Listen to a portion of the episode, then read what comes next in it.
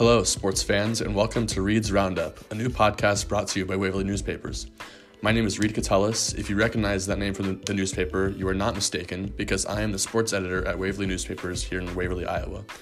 I'm very excited and happy to bring you this new podcast, wherein I will be sharing my five thoughts from the past week in sports. Each week, I will be touching on the happenings with the area high school sports teams Waverly, Shell Rock, Janesville, Denver, Clarksville, all the rest and I'll also be touching on national sports stories too, collegiate and professional. So, welcome, and with that said, let's get this thing started.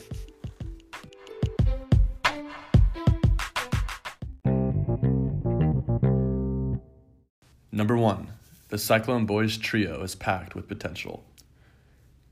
Think of the most famous big threes we've had in our culture over the years, mostly in sports. I'm thinking about the Miami Heat of 10 years ago, with LeBron James, Dwyane Wade, Chris Bosh, or the 08 Celtics with Paul Pierce, Kevin Garnett, Ray Allen. It can apply to football too. I mean, I used to love the Philadelphia Eagles in the, in the mid aughts with Donovan uh, McNabb, Terrell Owens, Brian Westbrook, or even the current Chiefs with Patrick Mahomes, Travis Kelce, Tyreek Hill, Sammy Watkins, Damien Williams, Mitch. Oh, that's more than three. I bet. But the point is, there's something infectious about a dominant trio on a team, and this brings me to the Denver Boys basketball team, which features a big three that's hard to top. You have Bryce Phelps scoring 15 points a game. You have Kyler, you have Kyler Matthias, who scores, who also scores 15 points per game, and you have Isaac Besh, who scores 13 points per game. These three guys are what makes the Cyclones run, and the main reason Denver is 13 5 this year and on a five game winning streak after beating Wapsie Valley again on Thursday night in Fairbank. All three of those guys are killing it during this five game run, but it's been Besh who's, whose, whose star has shown the brightest, as he scored nearly 16 points per game over the past five. It's exciting to think about whether Denver can make a run if these guys catch fire. I could see it happening. To make matters better, they're all juniors. They'll all be back next season. How much better can they really get?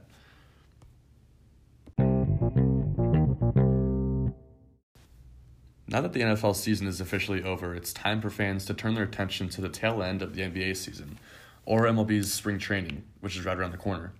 Or some will focus more on college basketball, and many have their eyes tuned on college football's signing day. However, some people are excited for something a little bit different, a little bit wild, and that is the XFL, a brand new football league that, that debuts Saturday. It's an eight team league owned by Vince McMahon's Alpha Entertainment, and it's the successor to the original XFL, which ran for a single season in 2001.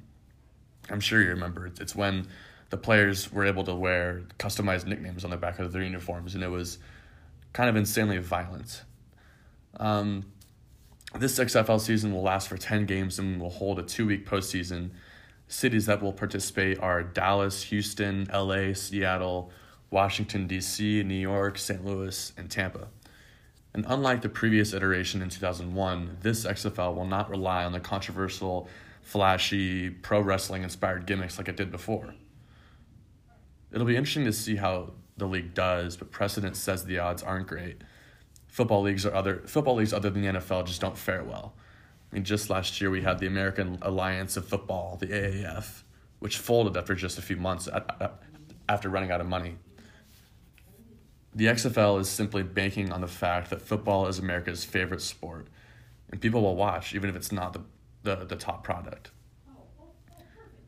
On a personal note, my girlfriend is from St. Louis, and of course, a few years ago, St. Louis had to wave goodbye to its NFL team, the Rams, who play who now play in LA, thanks to the wretched Stan Kroenke. But on Sunday, St. Louisans will be able to watch their newest football team, the St. Louis Battlehawks. I don't love the name who will play at the Dallas Renegades. Also, don't love the name. I mean, a lot of these names are just generic on Sunday. I wish good luck to the XFL because I'm always for more football. It's the best sport. Maybe the league will help stave off our football hunger until our favorite league, the NFL, comes back again in December. September. I'm sorry. Number three, the Kansas City Chiefs made the beginning of a dynasty. Listen, I know. I talked about the Chiefs last last episode, but I promise this is the last time. You already know this, but my Kansas City Chiefs won Super Bowl 54, 31 to 20 over the San Francisco 49ers last Sunday. Kansas City is still partying. So are the players. The city held a parade Wednesday, and Patrick Mahomes, Travis Kelce, and all the rest were drinking beers. Fans were falling out of trees, and the million plus that surrounded Union Station in Kansas City had a celebration to remember. But something important happened Friday morning.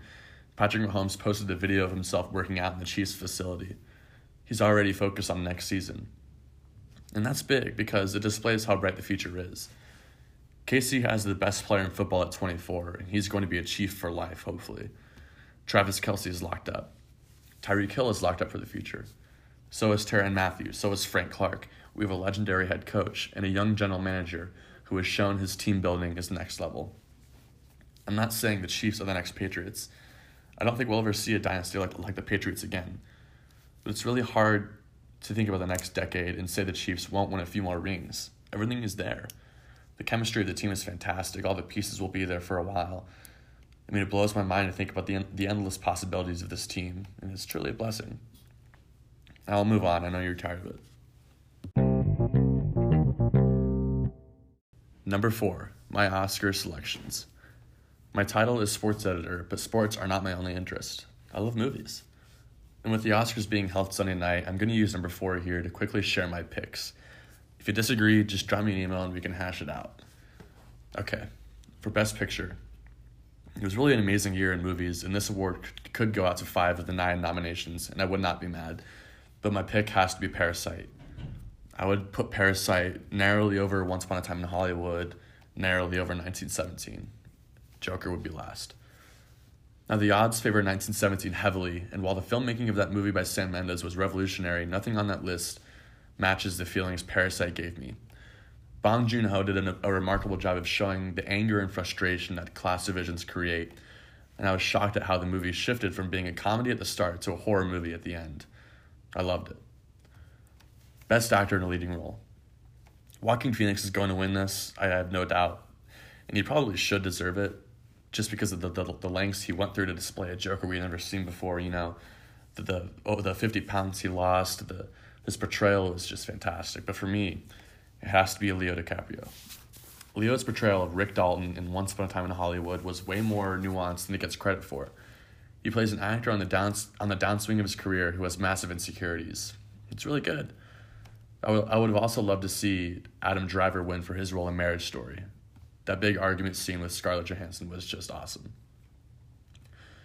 Best actress in a leading role. Renee Zellweger is going to win for Judy, and I can't weigh in on that because I have not seen Judy.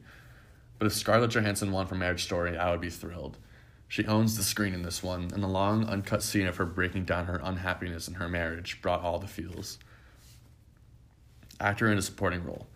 Brad Pitt, only because his cool guy essence is unbeatable, and the way he chucks a, a can of dog food at one of the Manson murderers has not left my brain, nor will it ever. Actress in a supporting role. Right now, Florence Pugh is one of my favorite actresses on the rise, but Laura Dern's uh, vicious portrayal of a divorce lawyer in Marriage Story was really good. I guess I really just like Marriage Story. Now, those are the awards I really only care about, but let it be known that Toy Story 4 was awesome and I might have cried in the theater. Moving on. Number five, the Super Bowl halftime show. Oh. Now, during the Super Bowl, I was in Power and Light District in Kansas City. I was probably more nervous than I've ever been. So when Shakira and J Lo got on stage, I did not care. I usually don't care about halftime performances, but this year was even more so. I didn't care at all. I used that 30 minutes to go to the bathroom, get a drink, talk to some family, and ponder why Kyle Shanahan did not try to score on the Chiefs before halftime. So all the outrage that, that came after the halftime show kind of took me by surprise. Now, here's an important note. If you disliked the halftime performance, thought it was inappropriate, or set a bad example for kids, or whatever, I value your opinion. Everyone deserves to have their own opinion, and I'm not going to tell you you're wrong. With that said, I don't think the backlash is warranted at all. Think back to last year, in 2019. Adam Levine, the star of Maroon 5, performed at halftime of that Super Bowl, got on stage and performed with his shirt off. I don't love Adam Levine. I don't care that he took his shirt off because it's a concert, it's a performance.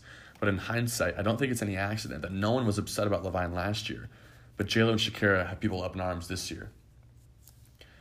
Listen, if the if the performance upset you, just switch the channel.